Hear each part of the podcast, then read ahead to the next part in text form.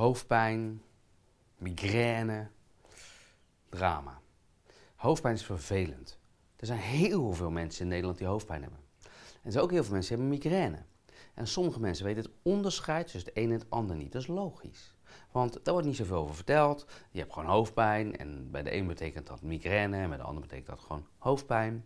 Vaak met hoofdpijn kun je best nog heel veel dingen doen. Met migraine meestal niet. Een grote verschil zit maar eigenlijk in het feit dat migraine brengt allemaal andere symptomen met zich mee naast de pijn in je hoofd. Dus dan hebben we het over aura's zien.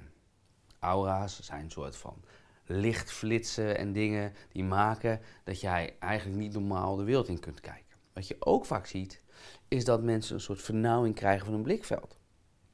Kort gezegd, een soort tunnelvisie. Andere dingen, ze kunnen heel slecht licht verdragen en geluid verdragen. Ze worden heel sensitief, heel gevoelig voor die dingen. Waardoor ze uiteindelijk gewoon niet meer kunnen functioneren. Migraine. Migraine is echt heel heftig en enorm beperkend. Daar kun je niet mee werken, daar kun je niet mee, weet ik het wat, lol en plezier maken.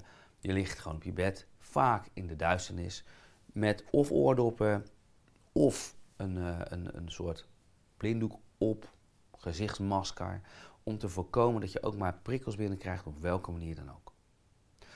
Overgeven, misselijkheid hoort er allemaal bij. Duizeligheid hoort er allemaal bij. Hoofdpijn echter is gewoon pijn in je hoofd. Oh, ja, heel simpel. Je hebt pijn in je hoofd. Ik zal je besparen hoe dat biomechanisch helemaal werkt. Het heeft te maken vaak met de vliezen in het hoofd, de hersenvliezen en de spanning erop. Maar hoofdpijn is iets dat kent heel vaak een soort van terugkomend karakter met een wat hogere frequentie dan migraine. Let wel, hè. er zijn ook mensen die hebben heel vaak migraine. Dat is echt heel erg vervelend. We zien ze bij ons in de praktijken ook en daar kunnen we van alles mee doen.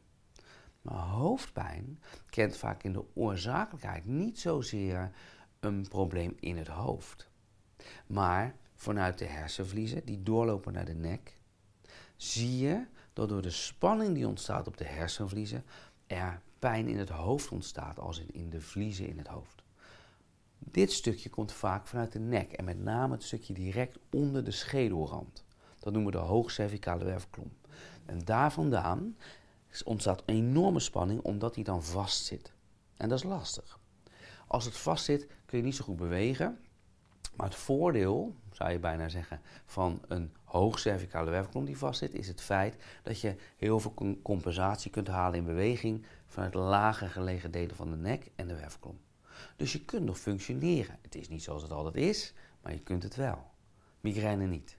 Migraine legt jou lam. Migraine maakt dat je niks meer kunt verdragen aan prikkels. Maakt dat je op je bed wil liggen. Bewegen kun je wel, maar wil je misschien wel liever niet meer. Je wil gewoon stil liggen en wachten tot het overgaat.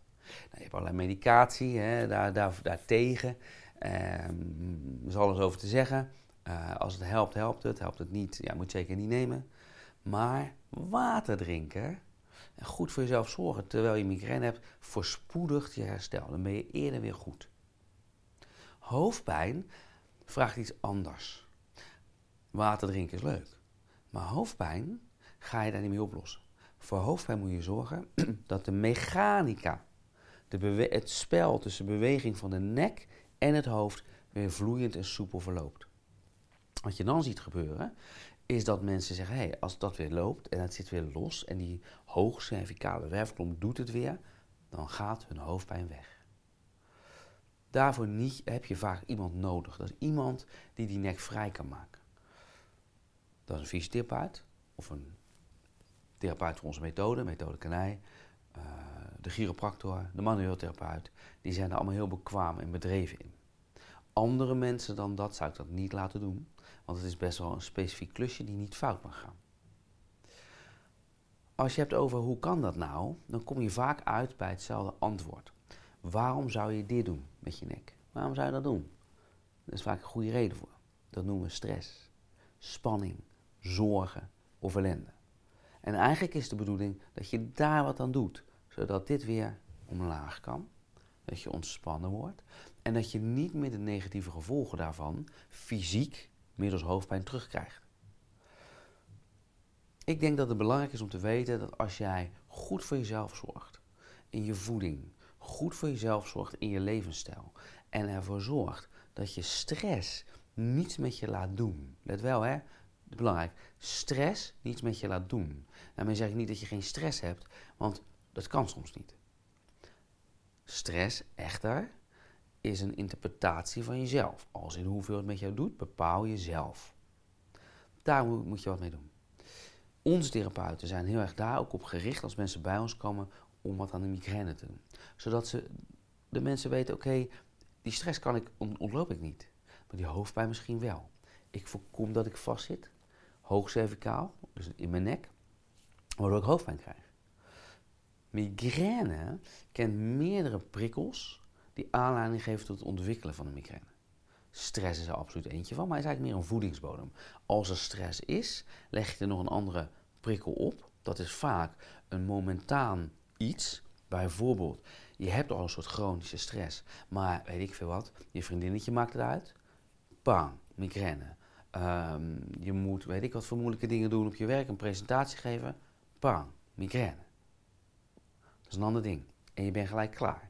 Je moet die presentatie, moet je dus ook afzeggen. Je moet alle dingen stopzetten. Dat is nou eenmaal zo. Maar migraine is ook een drukregulatieprobleem in je hoofd. In je hoofd. Daar bedoel ik mee, die vliezen komen op spanning en dat geeft druk. Die drukregulatie in je hoofd, daar ga ik het over hebben als ik het stukje migraine echt even separaat, apart behandel. Want dat is heel interessant. Je drukregulerend systeem je lichaam en wat je kunt doen om ervoor te zorgen, zelf kunt doen om ervoor te zorgen dat dat goed loopt en je dus niet bij de, bovenop de chronische stress die prikkel krijgt en dan migraine ontwikkelt. Dat je dat voorkomt. Daar kun je zelf ook wat doen. ga ik je uitleggen in onze video over migraine. Tot de volgende keer.